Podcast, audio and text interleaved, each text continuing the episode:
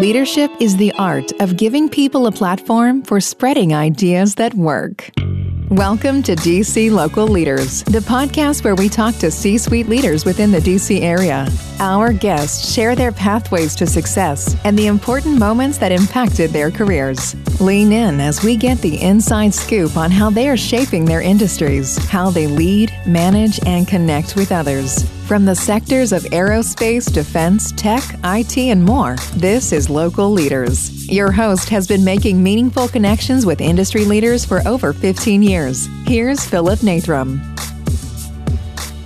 Welcome back to the DC Local Leaders Podcast. I'm your host, Philip Nathram, and thank you so much for spending some time with us today. If it's your first time here, we're so glad that you joined us today. Please remember to follow us wherever you happen to be listening, as well as to find us on Facebook, Instagram, and come find me on LinkedIn. There's a direct link right below the show. Also, Search us out on the web at dclocalleaders.com. There you'll find not only our past episodes with leaders in the area, but also our Monday mindsets and an opportunity to join our book club and newsletter, all designed to help us get 1% better every day. It's not a you thing, it's not a me thing, it's a we thing. Let's do it together.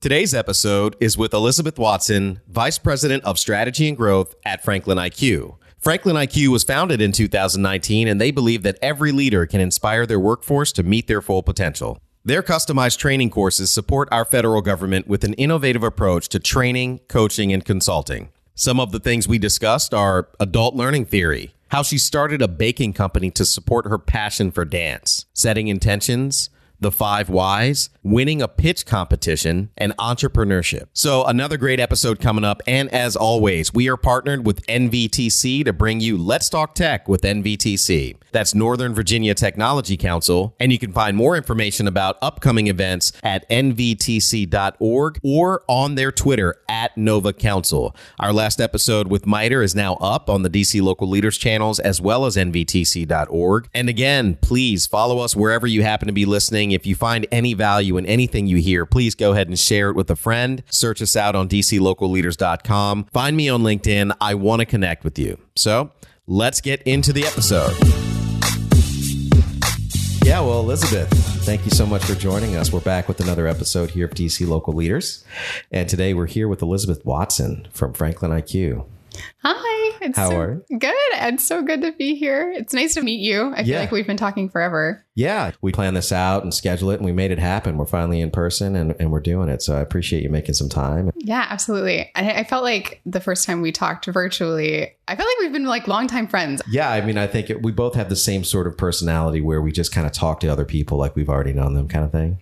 Yeah, Uh, very disarming. Yeah, but it's a great way to be. It's how we actually make true connections, and I think that's a big part of big part of leadership and big part of this podcast, right? That mindset and and those uh, those tools that we pick up along the way, personally, professionally, whatever they are, that allow us to connect with other people and even in business, right? You know, Yeah, absolutely. yeah. So Franklin IQ, what? Uh, who's Franklin? Where did this name come from? IQ. it sounds Franklin is referring to Ben Franklin, Benjamin Franklin, the Benjamin Franklin. Brendan is really inspired by Benjamin Franklin's story, has read his biography. And so initially, Brendan had created a company called Franklin Consulting. And then in 2019, Franklin Consulting merged with TS Marshall and Associates and became Franklin IQ. And we are a consulting and training company, mostly focusing on leadership development um, Um, and curriculum design for all sorts of really awesome government contracts. And so Franklin IQ is his baby. So in that merger with TS Marshall and Associates, we received all of the curriculum that TS Marshall had already created over like the past 20 years. And Brendan, being a really well experienced consultant, he took that curriculum and really modernized it for today, which allowed us to pivot really, really quickly when COVID happened so that our trainings were already so experiential, just based on Brendan's knowledge on adult learning theory. So when we moved virtually, it pivoted so quickly and so seamlessly. So we actually have seen such an increase in revenue and increase in need in the virtual environment, especially a lot of government clients are trying to pivot as well and not really knowing how to facilitate and foster productive teams in a virtual environment. And so we help with that as well.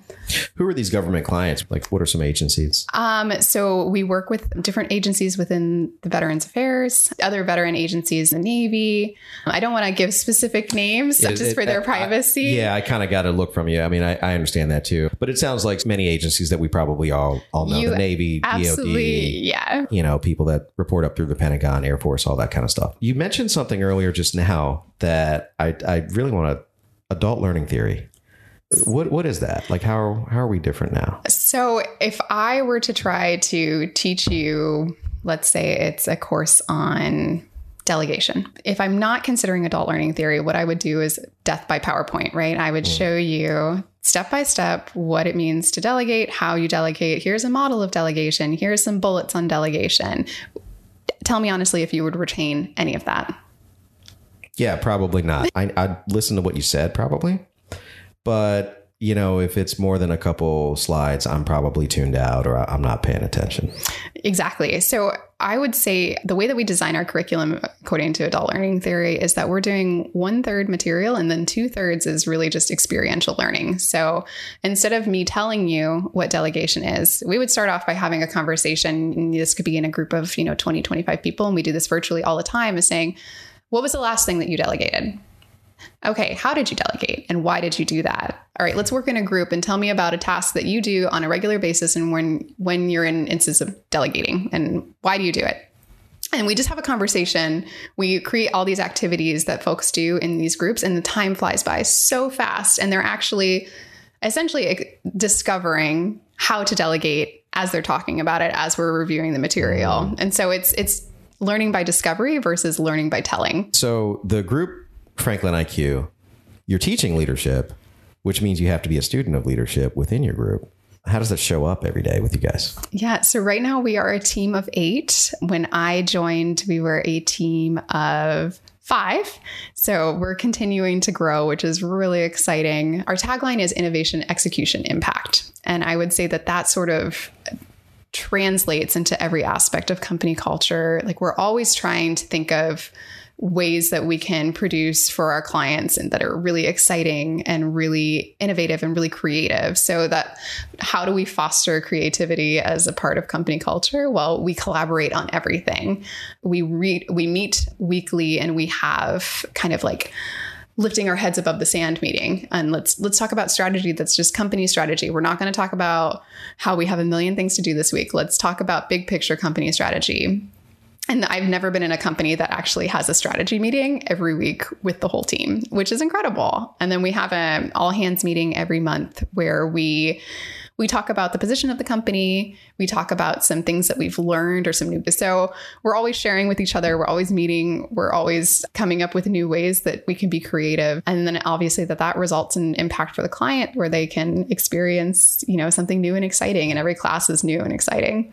Yeah, I mean, it sounds like you guys are innovative within the group, within yourselves, and that helps you innovate with externally to your clients also. Yeah, I mean, if we siloed ourselves and sometimes it feels better to kind of like, okay, I have this project, I need to get it done. I could just like sit in my corner and finish it and get it done in the time frame that I need to get it done, but would it be the best product? Probably not. Right. I, can lean on Maggie, who's like an amazing graphic designer. I can lean on Anne Marie, who is just brilliant and has years and years of experience. So if I were to silo myself and get the thing done, sure, I could get it done. Would it be fine? Sure. But we're not trying to do fine. We're trying to do awesome and we're trying right. to create like something that's going to be really impactful. So we do like we have to collaborate in order to be successful in our roles. I was looking at some of the past experiences that you have, and it seems like you have a common thread of dance that seems to be an anchor for you. I moved to DC from Arizona for a dance company. So I moved here without a job other than I knew I wanted to dance for this company. I had just gotten my master's in dance from the University of Arizona. So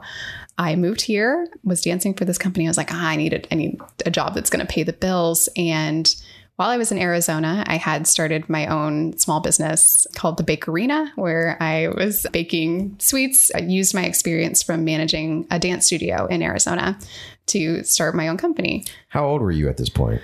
I was 26. Yeah. So relatively young, fresh out of school, passionate about dance, and you just started a bakery to support the dance. Yeah, I, yeah. Essentially, I was dancing for a company in Tucson, and anyone that knows the arts knows that starving artists is a real thing. I could, t- I was actually teaching at six places. I was driving to six studios just to try to make ends meet. And what's really frustrating as a dance educator is that in around the holidays is you're unemployed because all the kids are out of school everyone's on holiday break and so studios are closed you're not teaching classes. So for like a month you're not making any money. And I, I just couldn't i couldn't do that. So i was like well i'm an okay baker i think. So i'll just make a cute little form for people to buy my baked goods and i'll sell baked goods around the holidays well, I'm more than an okay baker. I've learned.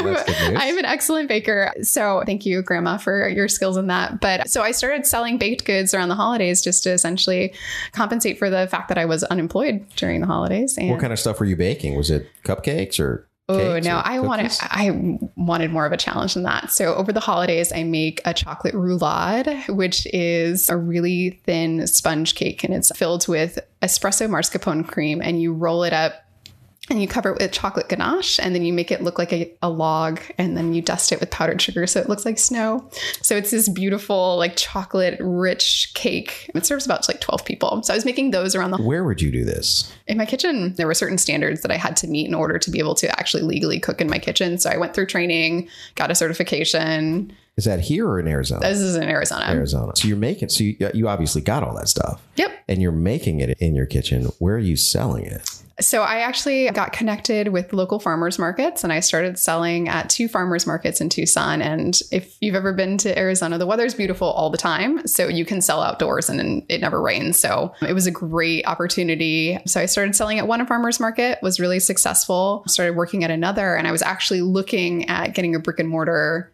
before I ended up moving here. So everyone asked me what happened to the bakerina, and the bakerina just doesn't have time to exist anymore. And you were able to make ends. Were you paying rent with? Oh yeah, I mean, yeah, and I was I was in a relationship at the time, and so we were fine. But teaching dance is really hard, and six studios and driving around all over town and dancing yeah. for a company was just it was too much. Were you good at organizing, or how did you keep that hustle going? Like between six separate schedules of dance teaching, and then you've got to find time to supply to do your own supply chain management. Yep, um, spreadsheets were my baby. I had to. I had to make P&L statements for, you know, baked goods and figuring out how much to charge for them and that was always a challenge too. It's like, well, it's a $5 brownie and people were like, "How can you charge $5 for a brownie?" I was like, "Well, first of all, that's Ghirardelli chocolate in there.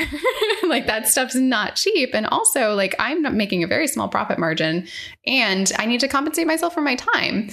Uh, my time and my equipment, my certification. Did you major in like accounting or anything that supported you in this? No. So you had to learn this organically. I had to learn this organically, but pointing back to dance, you you have to do all of these things as a dancer anyways. You have to be able to you're an independent contractor, so you have to be able to manage all of your different contracts. You have to be able to manage the difference in the rates that you're getting at different places when you're talking about or you know organizing and trying to stay on top of teaching at six different places. You know, my calendar was my life and it's not just a matter of like, okay, well I teach from 5 to 6:30.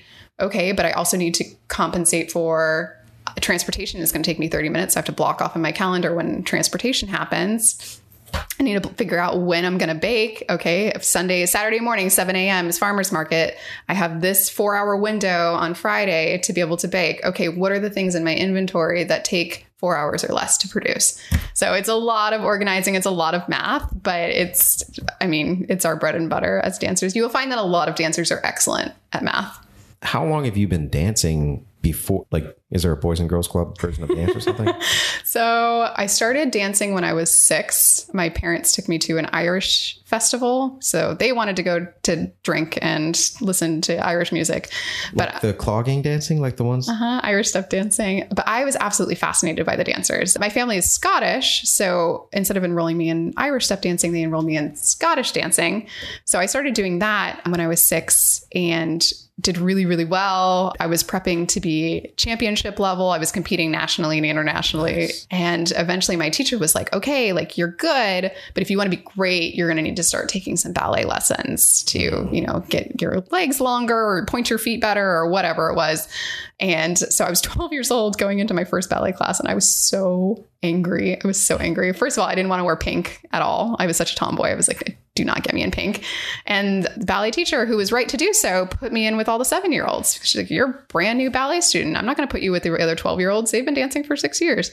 So, um, me as a 12 year old taking my first ballet class with a bunch of seven year olds, and I'm in these pink tights. I'm so awkward but I loved it. I loved it so much. I loved yeah. the challenge. I loved the rigor and me being very competitive. I was like, well, I, I want to be better than these, these seven year olds. And so like, how fast can I get through this? Right. What do you think that now as an adult, right? What do you think that taught you or how did that hustle, how does that affect you now? You still have that in you? Oh yeah, I, I'm very competitive, but I'm competitive with myself a lot of the time, and it still affects me to the point where if I know that I want to do something, I will do it. I absolutely will do it, but I need yeah. that like that level of commitment, and I need there to be a reason for me to want to do it. You it's a purpose, exactly. So it's you know when people or when I tell myself like, oh, I want to lose five pounds, and it's like, well, I'm not going to do it unless I say the reason that I want to lose five pounds is X. If I don't have that reason behind it, I'm never going to do it. Are you big on setting intentions? I, I, talk to a lot of leaders, a lot of people in companies, big and small,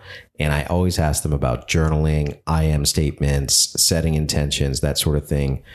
Is that a practice of yours, or do you mentally do it, formally do it with the writing? Yeah, and we actually teach this in one of our courses. It's kind of unrelated, but it's related. So this this exercise we do is called the five whys, and it's really to get to the root of the problem that you're trying to solve. So if I'm telling myself I want to lose five pounds, well, why? And then I answer that, and then why? And so I ask myself five my myself why five times to really get to the root of why I want like why this is a problem that needs to be mm-hmm. solved. Mm-hmm. And then once I get to that root, I'm like, I either like, okay, like now I know, and now I have the drive because now I know the root of the problem versus I want to lose five pounds because it's beach season. Like that's not enough for me. And so that's how I set intentions is really understanding the root of the problem. Because like I said, I need to have a purpose for me to want to do something. So when you do that with your clients, give me an example of how that plays out. Like, is it like we want to increase our revenue by $10 million this year and then you would take them down that path? So the the last course that we taught it in was an innovation course that we taught. And i taught that class. It was a four hour course and it was so much fun. But they were participating in what's called active learning projects. So they were solving problems within their organization and proposing these solutions to leadership. So they identified their own, what they determined as problems within the organization, and then they created their own proposals for how to solve that problem. And so in the innovation course that we taught, they told me what they they deemed as the problem in their company. And so I pushed back and said, okay, well, so what? Why is that a problem? Okay, but why? But why? And so a lot, or I would say two out of the five groups that went through this exercise, they realized that the problem that they thought that they were solving, there's actually a bigger underlying right. issue. And so their solution no longer matched the problem. And so right. they had to come up with a different solution. You're getting them to be successful with solving the problem by helping them be clear about what the problem actually is. And let's go back to now you've got this bakery. right? You graduated. All right. So you're paying your bills, you're baking cakes, you're teaching at six different studios. How did you find yourself on the East Coast here at Washington, D.C. area, Maryland, Virginia? So I was dancing for this company in Tucson and the company started to fold. And when I realized that that I would no longer have a place for this company, yes, I was teaching, yes, I had my bakery, but really what I wanted to do, especially after just getting my master's in dance, was to dance. I wanted to perform. And so I reached out to my network. I said, "All right, who's dancing for who? Do you like it? Is there a spot for me? And um, my friend Michelle, she got back to me and she was like, hey, like we're always looking for dancers. I think Shu Chen, who's the director, I think she would really love you. Why don't you come out here and audition? And so I flew out, I flew to New York. I did a couple auditions in New York and then um, took a train down here and auditioned for Jin Dance. And Shu Chen said, Yeah, like we'd love to have you. You're a great mover, but I can't really pay you. Like, okay, like we'll figure it out. So moved down here to dance for um, Jin Dance, but because a, it was your why, because it was your yeah. Like you, I, I had worked so hard to get into professional dance shape. Like I, I needed to check that box mm. in my life because I had mm. spent so much time training to have my technique really strong, for my body really strong. I like was in my peak physical condition. I'm like, this is my time. I I don't I know you know like at professional athletes, our duration in which we can actually be performers is pretty narrow. Mm. So I was like, I'm in my mid late 20s. Like, now is my time to be a professional dancer if I'm going to do it. So I have to do it now. Yeah, I guess you don't see very many like 30, 40, 50 year olds in the pros of ballroom. There, there's more acceptance in it. Like the Netherlands Dance Theater, they have an NDT2, which is for folks, I believe it's 35 and up. Don't quote me on that, but I think it's older dancers, older being 35, which is bonkers. but I mean, after a certain point, having a professional performance career is just not feasible, just based on the the trauma on your body. So yeah. I knew if I wanted to perform, I had to do it now. Okay. So that's why I moved here was I was like, okay, I'm going to check my box for performing and dance for a company, but I'm still going to need to supplement my income somehow. So, how did you meet the founder of Franklin initially, and like how did that come into play? Yeah, so I, I started dancing for Jin and was looking for a full time day job. I was living in Alexandria, and this opportunity came up with the Alexandria Economic Development Partnership, yeah. and they as a like host organization under their umbrella is the Alexandria Small Business Development Center and this other organization called Capital Post. And so the fact that I had run my own business right. really helped sell me on that company. So I got hired as the receptionist for the Alexandria Economic Development Partnership. I did some odd jobs with the Small Business Development Center, but my other t- half of my time was spent with Capital Post, which was this incubator and startup program for veterans and military spouses. Right. And we had a startup school as part of our programs. And that is how I met Brendan. Brendan came to Capital Post to participate in the startup school, which the year before I had participated in and actually won the pitch competition at the end of that startup school. Yeah, because you've been doing this since you know you were 26, and, and you've got this hustle. It's I love stories like that where it's those those natural parts of like who we become through challenges. Everyone has a different one, whether they're the leader of a tech firm or a nonprofit. It's these impactful moments that have happened throughout our lives. I mean, you wanted to dance, and you wanted to dance so bad that you were willing to bake cakes in order to make sure you can do it,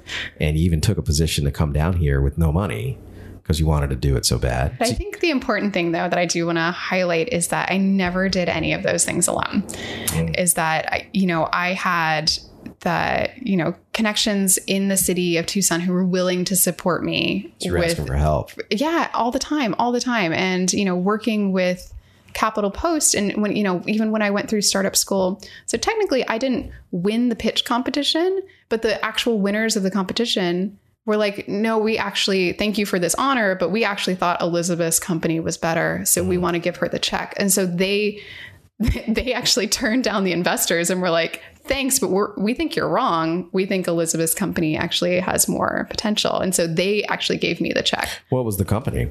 So it was a startup um, for caregivers for Alzheimer's and dementia. So mm. my dad was diagnosed in 2017 and my mom is preparing to be a full time caregiver. And my brother and I both live out of state. And so it's essentially a service, an app for my brother and I to monitor my dad's care when we're out of state to support my mom. And then also, if we ever were to come into town, that it would be a system where my mom could track and let us know how to take care of my dad. So if she needed a day off, I could look at the app and say, oh, okay, I know when he gets his meds. I know when he has a doctor's appointment. I know all everything is recorded in the app. So I don't have to burden my mom with asking for all that information. Everything's mm. in there. So that was the product. So I had worked with a developer. I had met one here in DC who is on the board for an Alzheimer's Association, very affiliated and developer, but the the prize money for that startup competition was $3500 and the initial investment for that you know creating creating that pilot would be about 50,000. Well, I think you're onto something and you know there's plenty of people that are listening. I'm sure we can probably find a way to to come make that come into fruition because it's it sounds like it's going to be super helpful for a lot of people. Yeah, I mean, I, again, like I, I'm, you know, kudos to Franklin IQ is that my goal for every thing I do is just to make an impact. Like I want to help people. That's what draws me to every role. I really just want to help people. And so if I honestly wouldn't be offended if someone wanted to take that ball and run with it and I'm not involved, if I can just participate that in that and support my mom, like awesome. Well, so you met Brendan there what brought that conversation about, or how did that conversation go? So, in between then and now, I had thought I was being handed my dream job after about a year um, and ended up working for one of the largest dance nonprofits in the country and was their director of operations. Worked there for about six months before the pandemic hit. And as things drastically. drastically. So as a, an organization that relies on in-person, in-person training, in-person sales, it was a really devastating blow for our company. There were a lot of other internal issues, and I was asked by the board to serve as interim executive director during a really, really terrible time for the organization. And I feel I, I partnered with another woman in the organization named Crystal, and Um, she's still the executive director of that organization. She, she had more like I have the most utmost respect for her, but I honestly I felt like I was given a spoon to dig the organization out of a mountain, and I didn't feel like I had the tools or the resources to actually be successful. And I mean, I worked with Brendan; we were friends. Like I would see him when he would come into the office, and so I just pinged him. I was like, "Hey, man, like." Tell me a little bit more about what you're looking for. And he's like, hey, can you hop on a call? And so within two days, I had a phone call with him and he's like, so what's going on? Why are you looking? And I was like, oh, let me just tell you about everything that's happened over the last year. And, uh, and I was like, so what are you looking for? He's like, honestly, I don't really have a job description yet. Like we're a startup, things are moving really quickly. We've got these huge sales coming in. I just need help.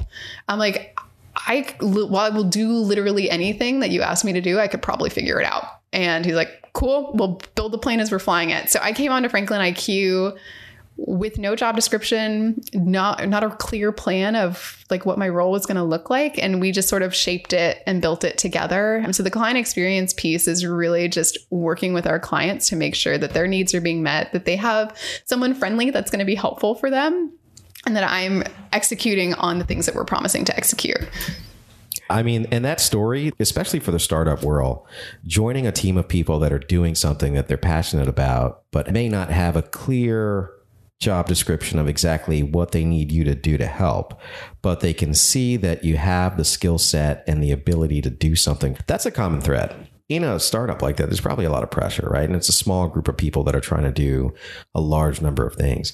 How do you maintain a certain mindset? I mean, you've got like a great personality and a great ability to know what your purpose is and, and drive after that. But how do you maintain that mindset? Are you a meditator, a journaler? Obviously, as a dancer, you have a workout routine, I'm assuming. Like, how do you just keep yourself not just physically, but mentally fit to be able to show up at a startup company where there's so many things happening all at one time?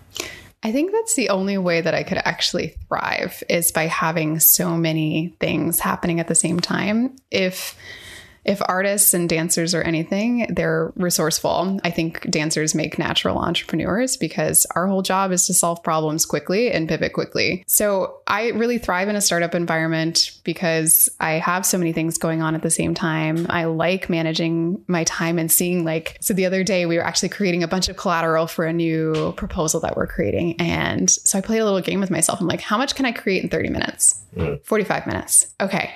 How many things can I create? And I would give myself like little blocks of time. I'm like, all right, after 30 minutes, I'm going to stop and see how, how far I can get along doing that.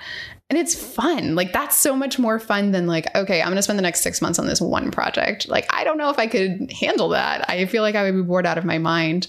But as far as like what I do. I mean, I would love to tell you that I, I, meditate and that I journal when I can. Usually, I exercise is a great way for me to turn my brain off, or I'll try to do something creative. Uh, this is going to sound really lame, probably, but honestly, the way that I meditate is by painting my nails. It's just really mindless. It's calming. I like the colors. It's a way for me to express myself artistically, but it's also such like a low lift, and I can do it in my home. So that's my my outlet as far as setting my mind right, not thinking about work, not spiraling, and just calming. What's going through your mind when you're dancing? So, if we're talking about training, like if I'm in a ballet class, just taking class, there are some exercises. Like, let's say I had a really great ballet instructor in grad school named Melissa Lowe, who would give the same warm up every class. And it was a really lengthy warm up. And it, once you memorized it, it did become this like very meditative because you, you, it was in your body. And memorizing something with your body is totally different than memorizing something with your mind. But once it was in your body, you could just kind of shut your brain off and just calm and like really feel the muscles, feel where things are tight. And those are the things that you focus on. Right now, because I've been dancing from home and it's been a struggle, what I usually think about is like, oh, I'm not tracking my knee. Oh, I'm usually self correcting the whole time, which we do in our jobs every day. But I am constantly self correcting when I'm taking class. When I'm performing, different story. That's where muscle memory kicks in. And I'm really thinking about who I'm trying to be, what I'm trying to emote in that particular moment. Like, am I am I incorporating my breath? Like, I if I'm in a suspended moment, am I actually inhaling in that moment? Do I exhale to drop? Like, trying to create texture with my breath, trying to create texture with my movement. Am I being dynamic in my movement? More focused on the character versus focused on the technique. A lot of leaders, a lot of folks that I've talked to, they have something right? One, you know, whether it's bodybuilding, triathletes, they're a runner, they're whatever, they bake something, but they have something. And you've kind of always had dance as kind of like a passion of yours that has helped you build a lot of skill sets. It sounds like that seems to just come full circle. It helps shape Franklin IQ to whatever it's ultimately going to become. Yeah, and I'm I'm creating a piece on thought leadership right now that, that, specifically addresses that. I think dancers get a bad rap a lot of the time as a sort of useless degree to get. You know, I hear a lot of about students who they want to pursue dance in higher education, and their parents are like, "Well, why don't you pursue a real career?" It's like, well, I really want to kind of debunk that myth that dancing is a real career, and you can pursue so many things outside of either running a studio or being a professional dancer. And in no like no shame on going through any of those career paths, but I would not be successful in my role or any of the roles that I had, which were not dance related, had it not been for dance. You know, even down to when I was really rigorous about, you know, dancing professionally, I would track every calorie that I ate. And so I would have spreadsheets that I created for eating. I had spreadsheets that I would create for, you know, workout plans. And all of that has translated into creating budgets. I mean, it's essentially the same thing. Tracking my calories is the same thing as tracking a budget. You have certain line items, you have a certain amount that you can expend. How do you want to expend that? It's the same thing. Being a communicator, we would have to meet with donors and patrons after every performance. If you weren't good at communicating with those folks, or if you weren't kind, if you weren't courteous, I mean, that could mean that you don't get another ticket sale next time. So you learn those skills. You learn donor management. You learn how to fundraise. You there's so many things that you learn as a dancer that is just so innate. And what's so special about that too is that, you know, if you were an accountant, you go to college for that. You have four years. Well, I've been dancing since I was six. Mm. I've had so many years of experience yeah. that I've built on learning how to teach I mean, I've taught, you know, leadership classes and it's not because that I'm an expert in leadership, but I know how to teach. Mm. You can give me 5 slides on whatever and I can facilitate a conversation or I can get you excited about this particular topic that I may be super unfamiliar with, but I'm going to pull that out of you like we're going to talk about it. And that's just that's from dance. Yeah.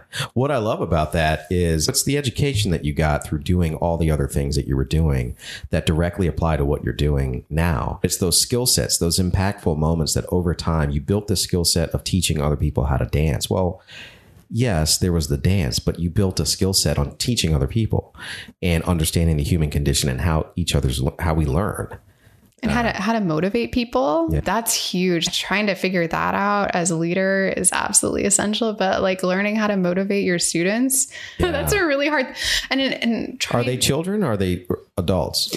I teach i teach everybody. Right now i'm mostly working with teens and adults. Adults are my f- absolute favorite to teach. I love teaching adults yeah but i think if you can motivate a teen to do something you're probably going to motivate a classroom full of people like yeah.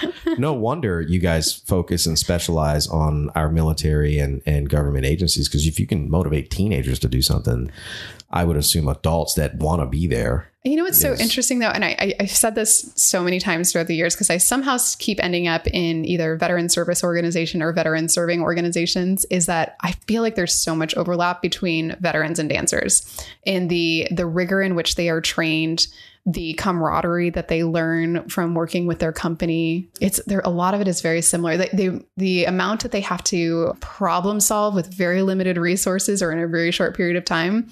So dancers and veterans actually are I feel like are really closely tied. We're we're brothers and sisters in that respect. Yeah, no, I can definitely follow like the the, the connection you're making there, right? And a lot of the clients that we have here at DC local leaders and a lot of listeners and people that we've had are all veteran owned companies or they support our military and they support our federal government. And many of them are former military people. So we love that. And the discipline that we learn doing that is similar to, to dance. Or I think that's probably why a lot of the leaders have gravitated towards things like a triathlon or sort of marathon running or some sort of physical activity or or anything or activity that requires a heavy discipline. There seems to be something about being disciplined that allows us to then be in a leadership role or build a skill set that gets us there right? To learn something new, we've got to be disciplined about taking those repetitive actions to learn it, whether it's muscle memory, mental memory.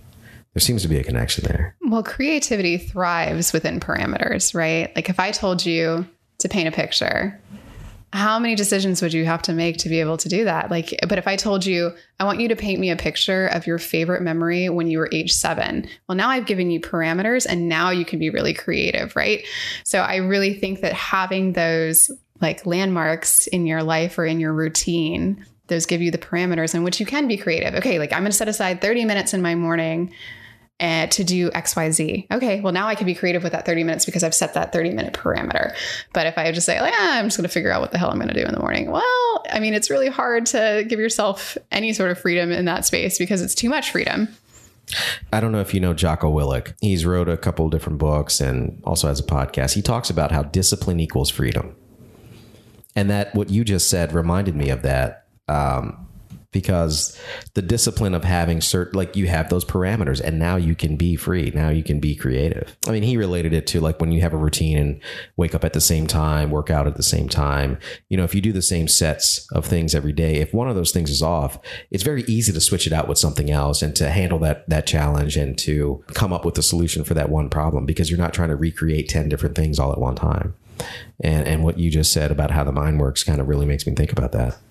Yeah, and I I'm working on a decision making course right now, and uh, the average adult makes thirty five thousand decisions a day and those are conscious decisions, not even unconscious decisions. 35,000 conscious decisions a day. So if you could eliminate some of that brain space by having those like set routines, even if it's if it's only set, you know, to the point that you have 30 minutes in the morning to do whatever it is that you want to do that's for yourself, like that that is so much um, of a lift, like lifting that burden off of yourself. It's really, really healthy. I don't know what the threshold is. I'm sure it's different from person to person, but decision fatigue is real. That is a very real thing. I'm sure you've experienced it where you you've been making decisions all day. You get home, partner says or friend says, "Hey, what do you want to order for dinner?" Dinner, and you you say, "I don't care."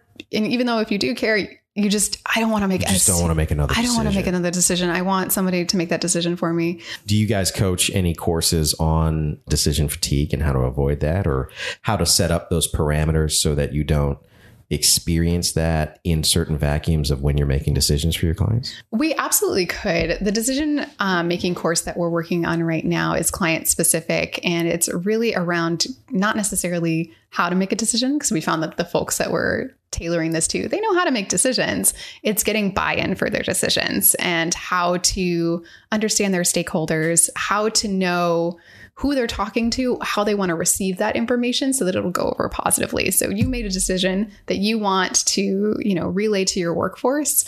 Okay. Well, you could just tell them, is that going to go over well? Probably not. How do you get their buy-in? So that's what we're working on right now is how to get buy-in for decisions. Yeah.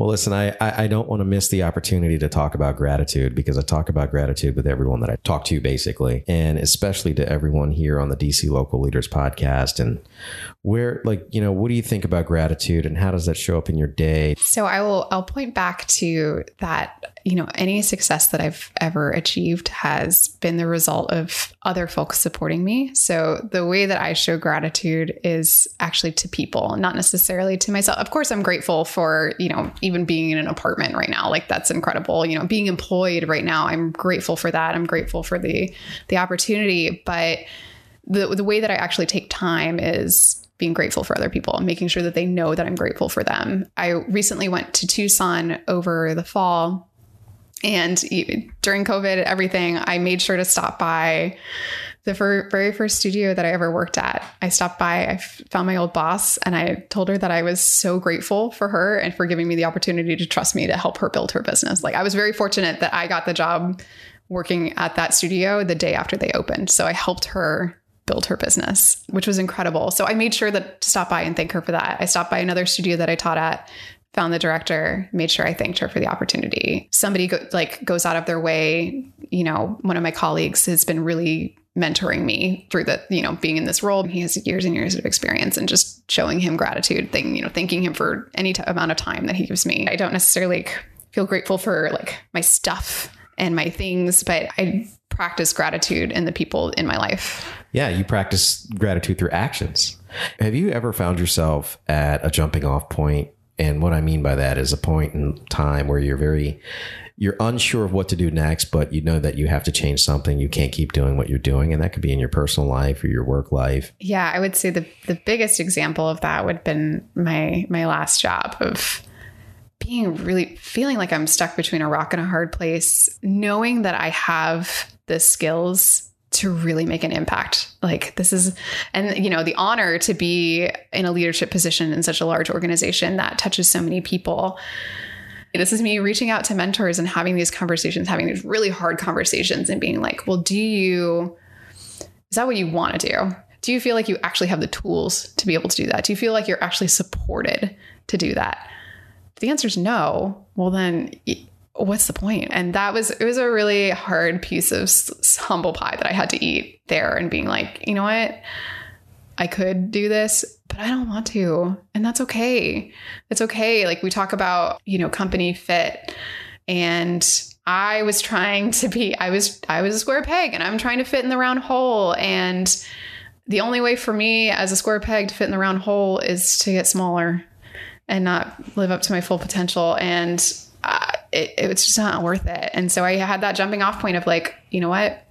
It's not me. It can't be me that saves this organization. I'm not the right person as much as I try to fit to be the right person to lead this organization. And that's okay. Elizabeth, thank you so much for spending some time with us this afternoon. You're definitely an impactful person in our area. I know that you're making huge things happen over at Franklin IQ.